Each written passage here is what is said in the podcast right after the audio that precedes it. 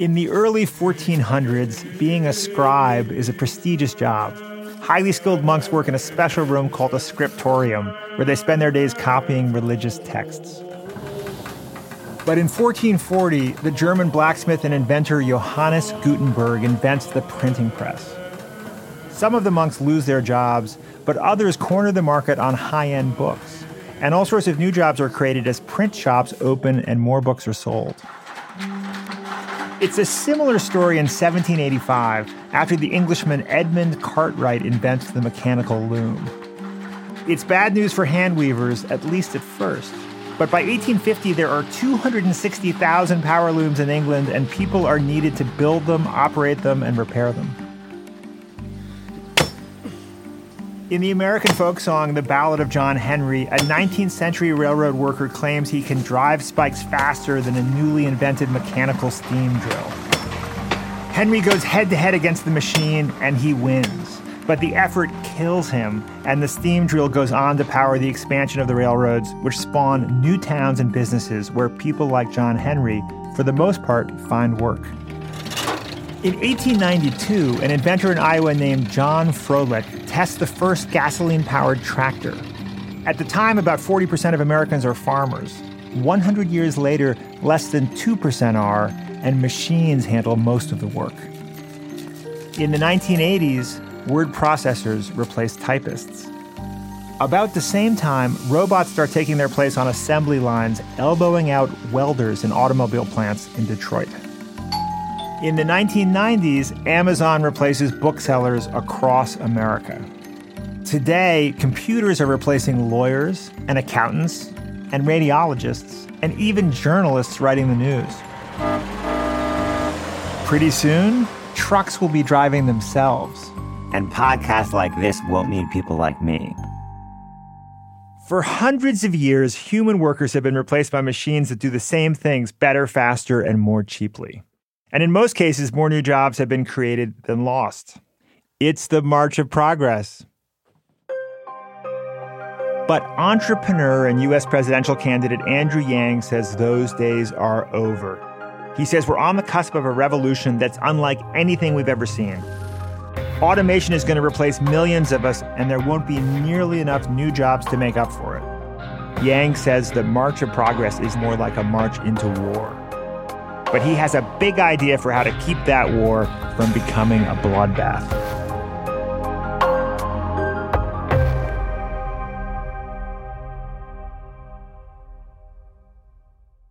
The LinkedIn Podcast Network is sponsored by HubSpot. Imagine growing a business with high quality leads, fast closing deals, and wildly happy customers. It's not a miracle, it's HubSpot. Visit HubSpot.com to get started today.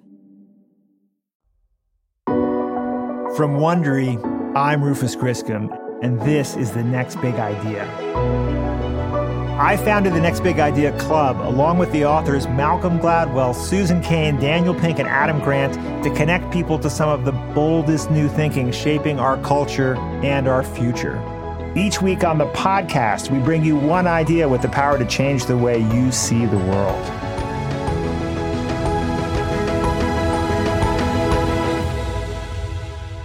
This week, girding for a techno apocalypse, which may be here sooner than you think.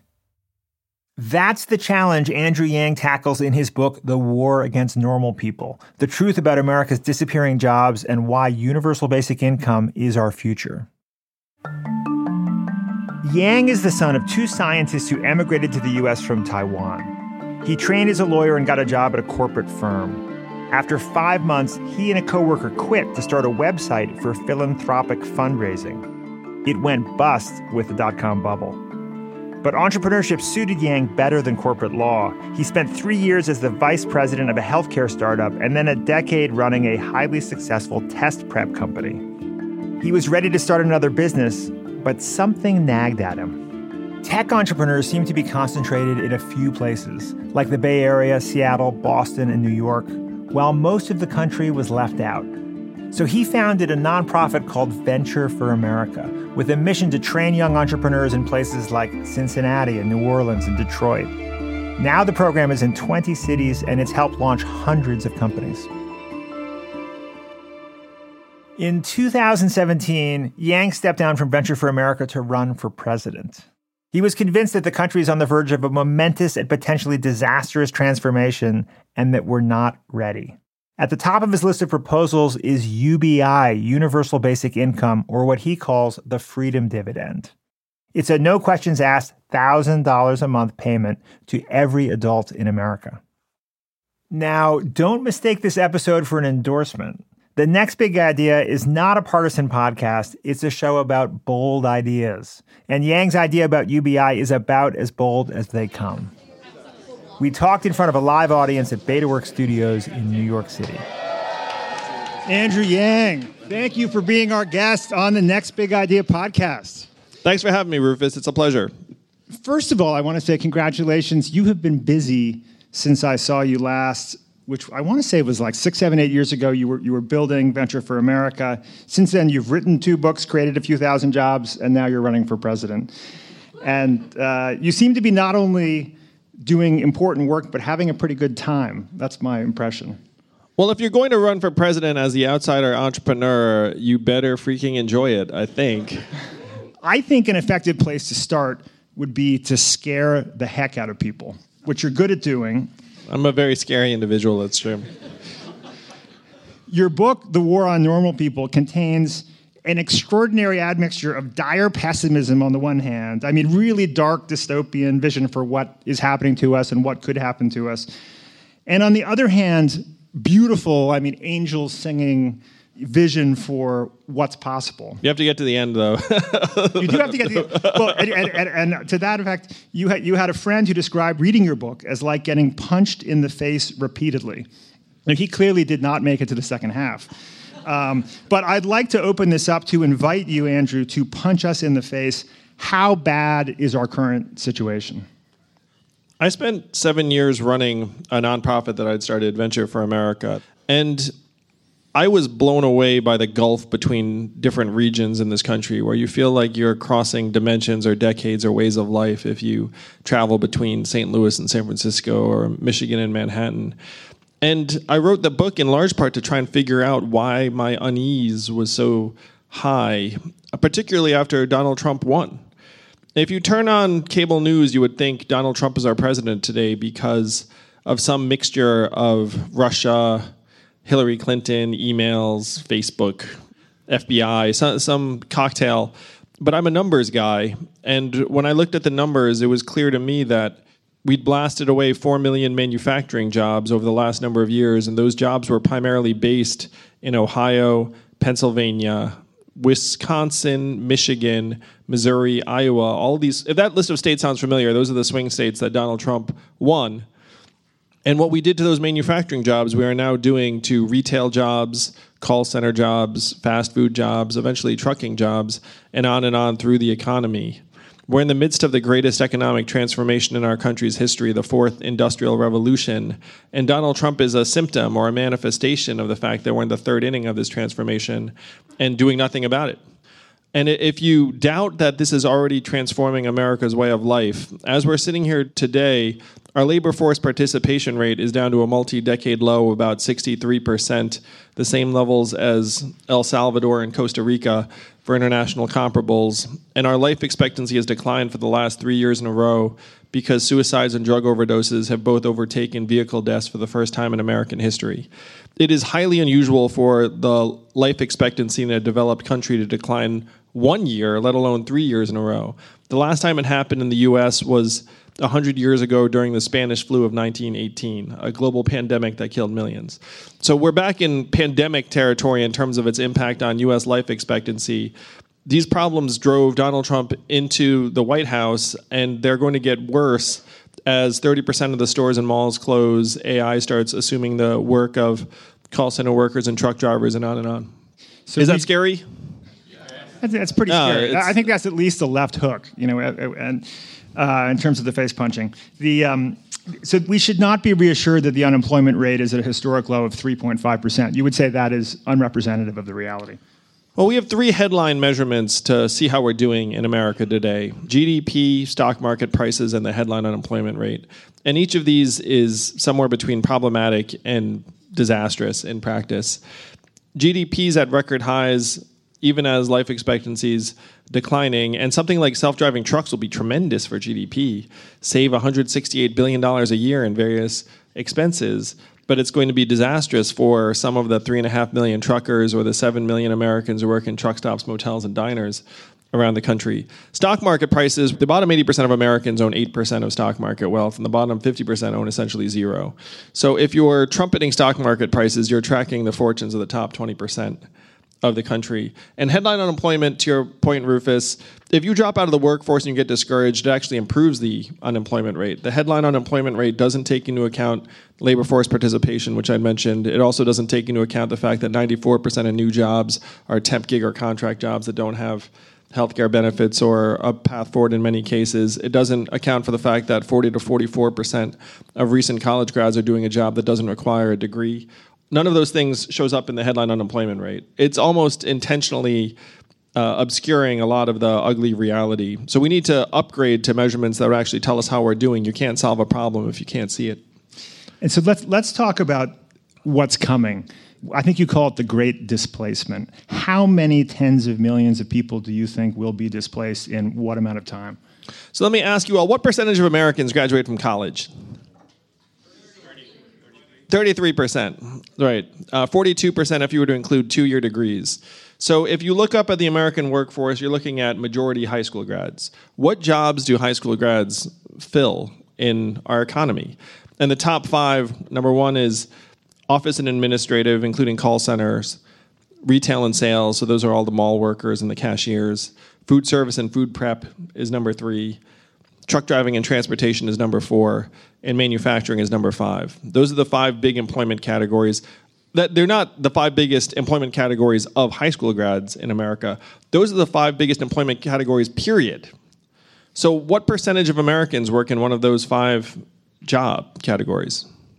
about half. You're looking about half of Americans are in one of those five jobs. And if you look at each of them in turn, administrative and uh, office related work, there are two and a half million call center workers in the US making $14 an hour. How long do we think it's going to be before AI and software can do a lot of that job? Let's call it two or three years. I think it is technically feasible right now because you don't need artificial general intelligence to replace a call center worker. You just need a really good decision tree and a bunch of voice prompts. Retail and sales 30% of America's stores and malls are closing right now because of Amazon. Amazon soaking up $20 billion in business a year and paying zero in taxes. The average retail worker is a 39 year old woman making between 9 and $10 an hour. So when her store or mall closes, what's her next move?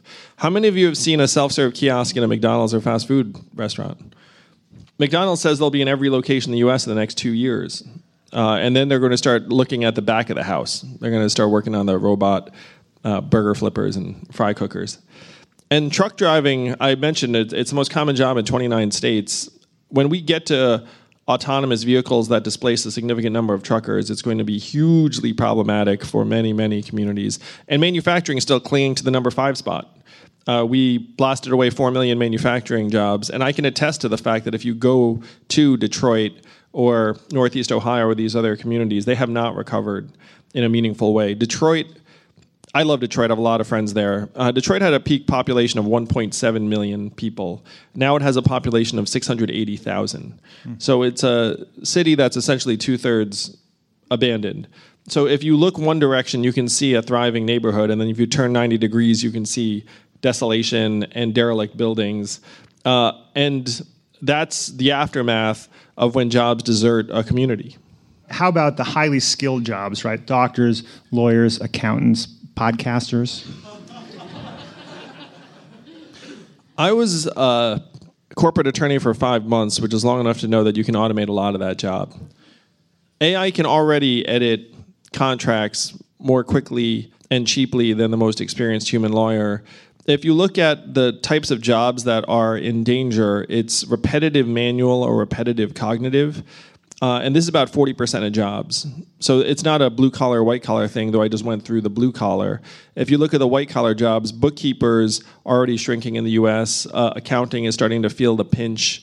Insurance agents, who are ordinarily white collar, also shrinking very quickly. Up to 30% of the insurance workforce could potentially be automated away. At the high end, radiologists you can't find a med student who wants to specialize in radiology anymore because they know that stuff's going to get eaten up by software that can see shades of gray on a film that the human eye cannot and can reference many more data points. Pharmacists, a lot of that is monitoring various interactions uh, and sorting through data patterns. So, one of the fundamental arguments of my campaign is that the robot truck doesn't care if you are a really hardworking, conscientious trucker or not. And the same is true for the radiologist. You could be a very diligent, studious radiologist, and the AI is going to do a better job than you. So we have to evolve as quickly as possible and say this is no longer like a like a us them problem. It's really an everyone problem very quickly. You know, we're talking about the economic problems, which are obviously very serious and traumatic. It, it strikes me that every bit as profound is the collapse of dignity that people are experiencing in many parts of the country. And you speak about this uh, very um, affectingly in the book.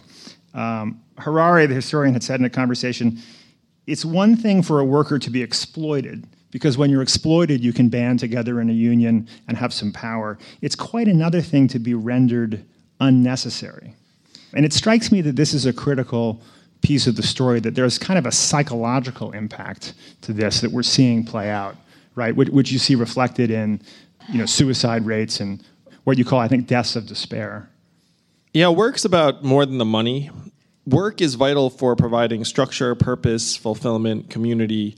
And idle men in particular struggle greatly with idleness where if you're an unemployed man, you volunteer less than, a, than an employed man, which on the face of it, you're like, how the heck is that possible, given that you have a lot more time on your hands?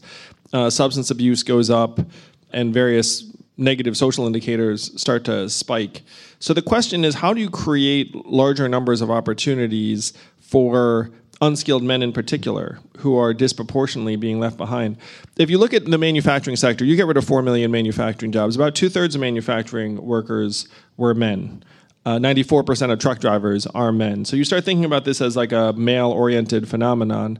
But if you dig a little deeper, you find that the next sectors that are going to be displaced in the highest numbers are actually filled by women. Uh, like the administrative and office work, that's about 60% women. Retail is majority women. So if stores and malls close, it's going to impact women at higher levels the question is how do we start creating more paths forward for people who right now are market driven capital maximizing framework has no use for and one of the well meaning, but to me very ill founded ambition is to turn coal miners into coders. You know what I mean? It's like, what, your coal, your coal mine shut? Then I guess we're going to train you to become software engineers. Uh, and there, there was like a bit of hype around that. I don't know if you all remember this. There was like a little effort, and then someone funded it to the tune of six figures. And then someone did a follow up story, and guess what the follow up found? No one became a coder. Like the, the graduates in the program were working at local retailers, uh, waiting for the retail store to shut, essentially. So there's a lot of breathless hype around trying to make everyone market efficient um, because we're also brainwashed to think that if the market attribute zero economic value to you, then you have no value, and then we have to move heaven and earth to somehow find another way to plug you into the machine. Uh, that mentality is going to destroy us. It's a loser. And if you dig into the actual social trends on the ground, you're more likely to find a disintegrating community than some community that has reinvented itself in such fundamental ways. So, whether you're a man or a woman, a doctor or a trucker, if you live in the country or the city, automation could be coming for your job, and your life could be suddenly turned upside down. And old solutions like job retraining aren't as effective as we'd like them to be. So, what's the way forward?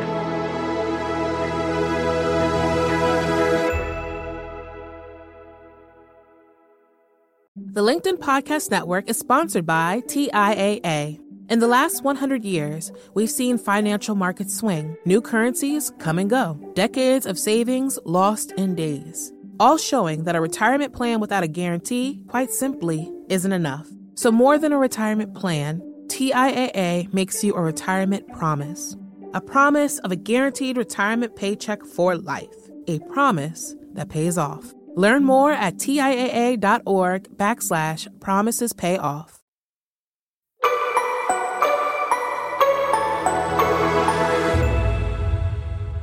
You can get a free copy of Andrew Yang's The War on Normal People when you join the Next Big Idea Club, the community of readers and writers that powers this podcast.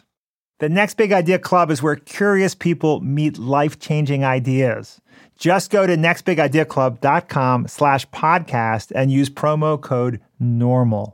That's nextbigideaclub.com slash podcast, promo code N-O-R-M-A-L.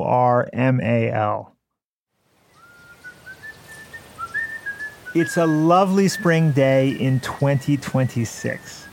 It's an especially lovely day because it's the first day of the month and Uncle Sam has just deposited $1,000 into your bank account. Why? Because three years ago, America adopted Universal Basic Income, or UBI. Every citizen over the age of 18 gets $1,000 a month, no strings attached. For you, UBI has been a lifeline. You were laid off last year after working the past two decades as a machinist. You were good at it, but then the machines learned to operate themselves, and your skills weren't needed. It seems like overnight, jobs for people like you just vanished. At first, you were terrified, but not anymore, because with that extra thousand a month, you're about to open your own business, a flower shop. They don't call UBI the freedom dividend for nothing. You and your spouse save yours to invest in your business. Your adult son used his to finally move out of your place and into his own apartment. Setting up the shop takes a little longer than you expected, but today is the grand opening, and everyone you know shows up. After all, they each have an extra thousand bucks a month too, which means more money for flowers. Sound like a fantasy? Not for Andrew Yang. The freedom dividend is his big idea and the centerpiece of his presidential campaign. Well, it's not really his idea. People have been talking about UBI for centuries. Everyone from founding father Thomas Paine to conservative economist Milton Friedman to Martin Luther King speaking here in 1967. Now, one of the answers, it seems to me, is a guaranteed uh, annual income, a guaranteed minimum income for all people and for all families of our country. Governments and charities have experimented with it in Finland and Canada and Kenya and other places. There's a small pilot project in Stockton, California. Alaska kind of has one in its permanent fund, which was set up by a Republican governor in 1976 and pays a lump sum to everyone in the state out of oil revenues, currently about $1,600 per person per year. In general, direct payments have worked pretty well, although no one has tried them on the scale Yang is proposing, and there are plenty of doubters. Yang says UBI won't make all of our troubles go away, but he says we have to do something, and this is a good place to start. But first, a little background. You know, I'd, I'd, like to take a moment to, with your permission, get into a little personal stuff that you open the book with, because talking about the sort of, you know, your ability to empathize with uh, a large cross section of the country uh, strikes me as something that may have driven some of your your mission here. And folks who haven't read the book may be surprised to hear that Andrew describes in great detail this really brutal kind of racially charged hazing that he uh, endured as a child with you know kids making fun of you. And you wrote i've never forgotten what it felt like to be young to be gnawed at by doubts and fears so deep that they inflict physical pain a sense of nausea deep in your stomach to feel like an alien to be ignored or ridiculed. Which is quite affecting and, and, and beautifully written did this inform your focus on the disenfranchised. I mean, I think I think you suggested that you've always related with the underdog throughout your life. So what Rufus is describing is that I was one of the lone Asian kids in a New York suburb, and I'd skipped a grade, so I was extra scrawny and extra nerdy. And uh, as a result, uh, I always felt like sticking up for the little guy uh, or marginalized person in a situation. And you have to ask who's marginalized today in American life you could make a case for for different sets of people, but I, I don't think there's anything more fundamental than feeling like your your community or your occupation has no place in the world. And I think that there's little more unsettling than having your community start to lose its economic vitality, where you see every social indicator under the sun just start to plummet when, let's say, a factory town loses its factory. So I spent seven years trying to help create thousands of jobs around the Midwest and the South. and I was getting accolades for it. Like I got to bring my wife to meet President Obama a time or two, so my in-laws were really excited about me. Uh, but I had this again, this sinking feeling. I was like, uh, like my work's like pouring water into a bathtub that has a giant hole ripped in the bottom. Uh, and for whatever reason, we're not listening to the folks that are at the leading edge of a wave that is coming for more and more of us over time. You've also said that at some point we either solve these problems or invest in bulletproof glass to take our kids to school, right? I, I mean, you you see this as a potential path to a social collapse if we don't take action. Well, we already have record high levels of income inequality in the US, and there are a number of things that go hand in hand with record high inequality. That even the people at the top are less happy in an unequal society. I, I tend to look at other countries to see what the heck is going on. If you look at like the most unequal societies in the world, uh, unfortunately, the patterns are pretty consistent, and they're not the patterns you want. they include bodyguards for your kids and the, the bulletproof car and the, what I, I call it the Guatemala package deal.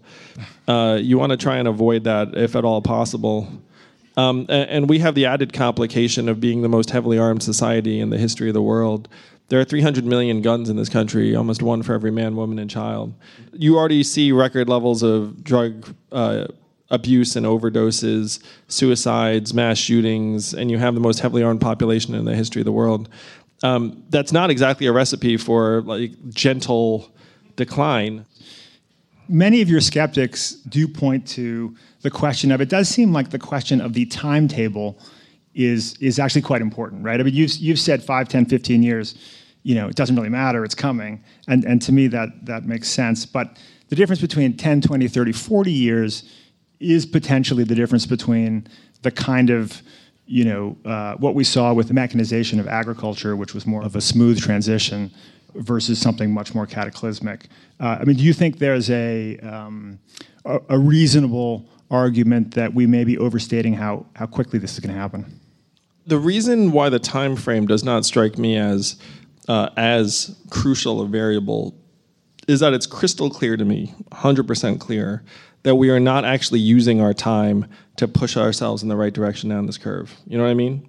Like it's not like, hey, we have all these Herculean efforts to reform our education system and like the mass retraining of these people, and if you just give us another five to ten years, everything will be copacetic. We're actually doing none of those things. Um, most of what we're doing is praying to the market god, saying, "Oh, invisible hand, like move the people from that town to Seattle where they can find new jobs." and then and then ignoring it. I mean, that, that's really what we're doing. And and if you look at the numbers, interstate migration rates in the United States are at multi-decade lows right now. Business formation rates, multi-decade lows in 80% of the country. So if you looked at it and said, okay, all of these incredible adjustments are taking place, and if we just have a slightly longer time frame, then we will cohere and get through this. I'd be like, yeah, I'd buy that if we're actually using our time in any of those ways. But it turns out we're doing none of those things and we're, we're, just putting our blind confidence and faith in the all-seeing all-knowing market to mind our society. And what i say to people is like look the market is excellent at doing what the market is designed to do but the market is not designed to help unemployed cashiers or fast food workers or accountants or truck drivers. I've run businesses and organizations. I know what's beneficial to businesses and organizations. And it is not finding new jobs for 100,000 people that you just automated away. like that, that's not what, what's going to help uh, my organization succeed. So the market is going to be excellent at pushing us in a particular direction. And we just have to acknowledge that that direction is going to leave many Americans behind. Let's talk about the solution. Sometimes the next big idea is not, in fact, a new idea. Universal basic income has been around for generations, where Thomas Paine championed at the beginning of the country, called it the citizen's dividend. Martin Luther King fought for it in the 60s, called it the guaranteed minimum income for all Americans, and it is what he was fighting for when he was assassinated in 68. I had the privilege of sitting down with Martin Luther King's son, uh, and he said this was dad's vision. And I said, You just called Martin Luther King dad and that makes sense because you are Martin Luther King III. All right, continuing. A thousand economists endorsed it in the 60s. It passed the U.S. House of Representatives in 1971 under Nixon. It was called the Family Assistance Plan. And one state has had a dividend in place for almost 40 years, where now everyone in Alaska gets between one and two thousand dollars in oil money every year. And what I'm saying to the American people is what oil is to Alaska: data, artificial intelligence, autonomous vehicles, the Internet of Things. Technology is to the American people. Uh, we can generate enough value broadly and quickly enough that we can actually have a dividend for all of us based upon data and technology. So you're proposing a thousand bucks a month for everyone, and I've been talking to a lot of people in the last couple of weeks about this, and there are a lot of people who say, "Of course, I like a thousand bucks a month," but it just doesn't feel feasible, right? I mean, I mean, I think a lot of people have this sense that, that my gosh, we spent all this time worrying about, you know, our deficits, and how could this possibly be something that can actually happen? What do you say to those people? We're already the richest and most advanced economy in the history of the world. We're at 21 trillion in GDP and counting. And most of the money that we're going to put into our people's hands will actually go right back into the economy towards daycare expenses and car repairs they've been putting off and local organizations and that this trickle up economy will actually be enormously generative. It will create hundreds of thousands of new jobs, at least tens of thousands of new businesses, save us hundreds of billions on things like incarceration and emergency room health care and homelessness services, improve our human capital. It was a prison guard in New Hampshire told me that we should pay people to stay out of jail because we spend so much when they wind up in jail. There was one study that said that if you were to adopt this sort of plan, you would increase the size of our economy by 700 billion a year just on the basis of better health and education outcomes for our people.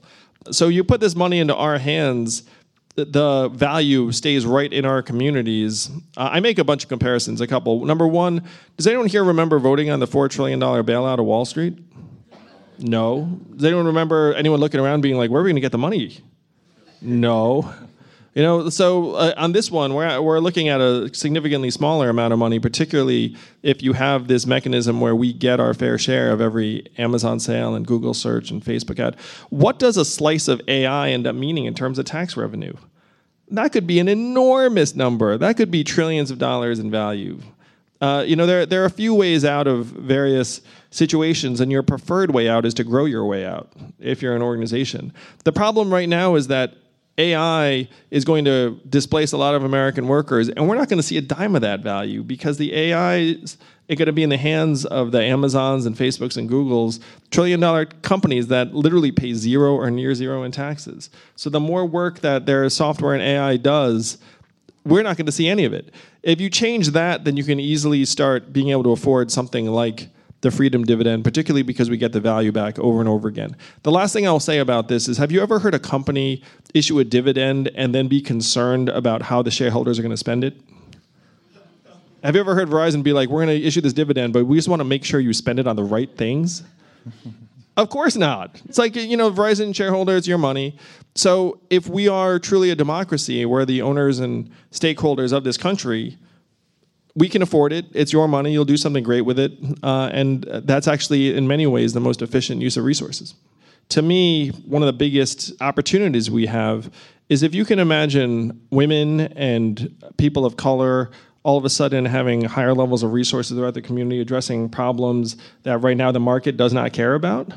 Like that, that could be such an enormous improvement to our way of life. I like having seen what I've seen. I'm now convinced that women, entrepreneurs, are the, the biggest untapped resource in our society. And I can imagine many more women starting not just companies, but organizations that would help solve the real problems of our time. Universal basic income has been a popular idea on the campaign trail. What's not to like about a thousand bucks dropping into your bank account each month?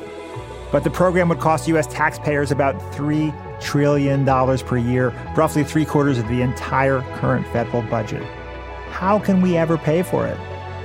Andrew Yang has a plan for that.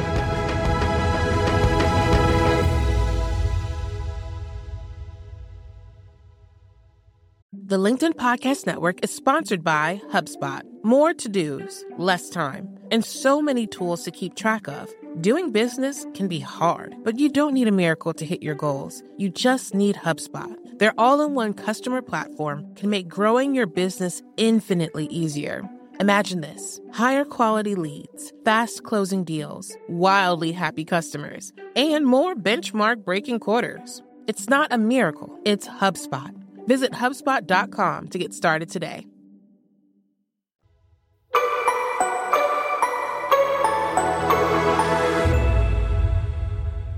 Andrew Yang has an upbeat way about him, but he paints a pretty bleak picture of where our country is headed. As automation makes jobs disappear, people are going to suffer. That will lead to more stress, more substance abuse, and more social upheaval. He says universal basic income can go a long way towards easing the pain. But there's an elephant in the room, a $3 trillion elephant. Some economists say UBI will bankrupt the country. Where do you get that kind of money? Yang has a couple of ideas. The first is a value added tax, or VAT. A value added tax is different than a sales tax. It's levied on products at every point where value has been added, from extracting the raw materials to selling them to consumers. It's a way to make sure corporations pay their share. If you look around the world, a lot of countries have looked up and said, hey, it's unacceptable for a trillion dollar company like Amazon to pay zero in taxes. So what they've done is they've had a value added tax in place, which then gives you a toll from every Amazon sale and Facebook ad, et cetera. And the great thing about a value added tax, one, it, it'll generate a lot of money in an economy like America's because there's so much value flowing. Uh, but you can also ramp it up a little bit on things like yachts and luxury watches, and then you can ratchet it down or even exempt things like diapers and uh, toilet paper and milk. If you had even a mild value added tax in our economy, it would generate 800 billion a year minimum and rising quickly because anytime you have uh, some new innovation, then it would add to that. So the headline cost of this thing is actually closer to something like um, 2.4 trillion. So then post value added tax, it gets you down to the 1.5 or so, Rufus. I see. But the, the beauty of it is then you get an additional uh, four or 500 billion back in new economic growth because the money would flow through your businesses and uh, create uh, about 8 to 10% of growth in the economy. And then you save several hundred billion on your emergency room health care and incarceration and homelessness services that we're spending up to a trillion on now and then you make your people better educated, healthier, mentally healthier, more productive, better decision makers. Uh, it's kind of amazing. And the value added tax would be, I think you've said before, a European average is something like 20%. You, you have in mind more like 10%? Is that right? Yeah, I'd set a scale of 10 and then again ratchet it up on certain luxury goods and then down on consumer staples. 800 billion is based on 10%. But the main element is we're actually going to put the money into your hands. Uh, and so if you get $12,000 a year, you have to consume an awful lot for like some mild price increase to eat up 12,000 a year. I love the dichotomy of how when you ask people how they would spend an extra thousand dollars a month, they say, "Well, I would, you know, I'd, I think I take I take some more e-courses and I do this and I do that." And then, what do you think of UBI? Well, I'm really worried that people wouldn't spend the money well. It's just human nature, man. It's like, of course, you'll do great things with it, but like, what about those other people? Like, like that's just the way we think. My family's been going up to the mountains of Maine for many generations, and there's a town up there that has been hit in the way that all these towns in these areas have been hit. And there's a guy who runs the local Texaco station, nicest guy in the world. And I always think when I go by to get some gas, that's it's got to be tough for him. And if you look, if you look under under the little uh, crack in his garage, you see this garden of metal, um, extraordinary sculptures made out of scrap metal, out of car parts. Right? They're like ostriches and flowers and clowns on bicycles. And I asked him if I could see it, and he opened it up for me. And it, it's literally like this beautiful garden made out of scrap metal. And I thought, you know, how little I know living in New York City of all the creative energy that exists in people around the country. And it makes me feel like there are scrap metal gardens all across this country waiting to blossom. I agree with you completely. Right? I looked at, at every single incidents when people started getting this kind of money, and the findings were staggeringly consistent no matter where you were. Where consistently mental health improved, relationships improved, stress levels went down, hospital visits go down. If you had a kid, the kid graduated from high school at higher levels, but their personalities even changed to become more conscientious and agreeable. One of the things that my campaign's been doing, I'm very proud to say, is we've given a thousand bucks a month to maybe uh, 14 or 15 families around the country, in part so that you can take what's an abstract argument and then humanize it. So if you're in New Hampshire, which I'm, I have spent a lot of time in New Hampshire, um, but if you're in New Hampshire and that you hear about this thousand bucks a month, you're like, oh wow, like you know that that's uh, interesting or it'll never happen or whatever. But then you're just like, hey, look at the Fassi family. They live in Goffstown. They get a thousand bucks a month. What do they do with it? They repaired their cars. They you know they took a little bit extra time after the dad lost his job, and then you realize how ridiculous it is to think that thousand dollars a month is going to hurt you. You know what I mean? It's like, well, it didn't hurt them. Wouldn't hurt you. it's like it's actually kind of awesome. Uh, and so seeing it in real life myself over the last number of months has only affirmed what every study has shown that it's really good for humanity. Tell us about data as a property right. A study just came out that said that our data is now worth more than oil. How many of you got your data check in the mail last month? We laugh. Where did the data checks go if it's so valuable? Amazon, Facebook, Google, and the rest of the, the major tech companies that that have been using our data for years, and I, I agreed to it just like you all did. Like none of us actually read the I agree and consent form. You just clicked on it and then hoped for the best. Uh, and it seemed like it was free. So you're like, how bad could this be? It's free. Uh, and it turns out that there are hidden costs associated with it. You could say they're the economic costs because now they're profiting to the tune of tens of billions of dollars. If they generate economic value, then we deserve a share of that. And we have to have the ability to turn it off if we so desire. So effectively, Facebook and Google would say, you know, thank you for the permission you have granted us to store your data, which you own, and we will pay you twenty-seven dollars and thirty cents a month. For, Depending for upon the what right we make of it, it, whatever. we'll, we'll pay you like a slice of it. We don't actually might not even know what we're going to make uh, from it this year, but whatever we make, you're going to get uh, thirty percent, let's say. and another part of your solution is to apply a value-added tax to digital ads to, as you say on your website, hasten a shift away from ad-driven business models.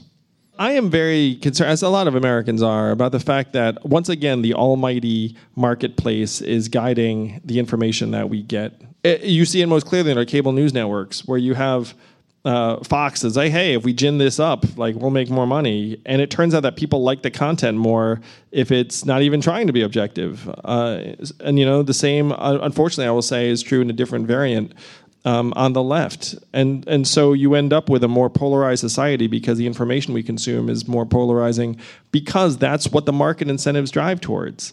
And the question is, how can the government actually start trying to moderate some of the financial incentives that drive us in particular directions? And I, I would say that trying to balance out the ad-driven advertising revenue model for a lot of these media companies would at least be a step in that direction. The final question I would ask is if something goes horribly wrong and for totally irrational reasons you are not elected president, what do you think the probability is that we figure this out? What I say to people is, I'm going to be a parent and a patriot, win or lose. Uh, the problems aren't going away. I'm not going away. So I'll, I'll be doing everything I can to solve them, whether it's as your president or in some other capacity, because we have to get our arms around these problems as quickly as possible. Thank you, Andrew Yang.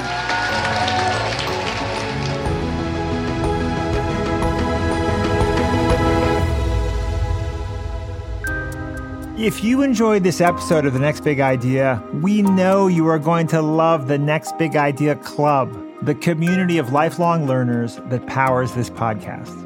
You can sign up at nextbigideaclub.com where you can discuss these ideas with me and with many of the authors featured here. Enter promo code NORMAL and we'll send you a free copy of Andrew Yang's book, The War on Normal People, when you subscribe. That's nextbigideaclub.com, promo code NORMAL, N O R M A L. If you're listening on a smartphone, tap or swipe over the cover art of this podcast. You'll find the episode notes and a link to the Next Big Idea Club and a link to our sponsors. Your support for them allows us to offer you this show for free. A special thanks today to Andrew Yang. His book, The War on Normal People The Truth About America's Disappearing Jobs and Why Universal Basic Income is Our Future, is available wherever books are sold and, of course, at nextbigideaclub.com. I'm your host, Rufus Griscom. This episode was written by Steve Chivers. Sound design is by Kyle Randall. Our associate producer is Caleb Bissinger. Series producers are Emma Cortland and Michael Kovnat. Our senior producer is Jonathan Miller. Executive producers are Stephanie Jens, Marshall Lewy, and Hernan Lopez for Wondery.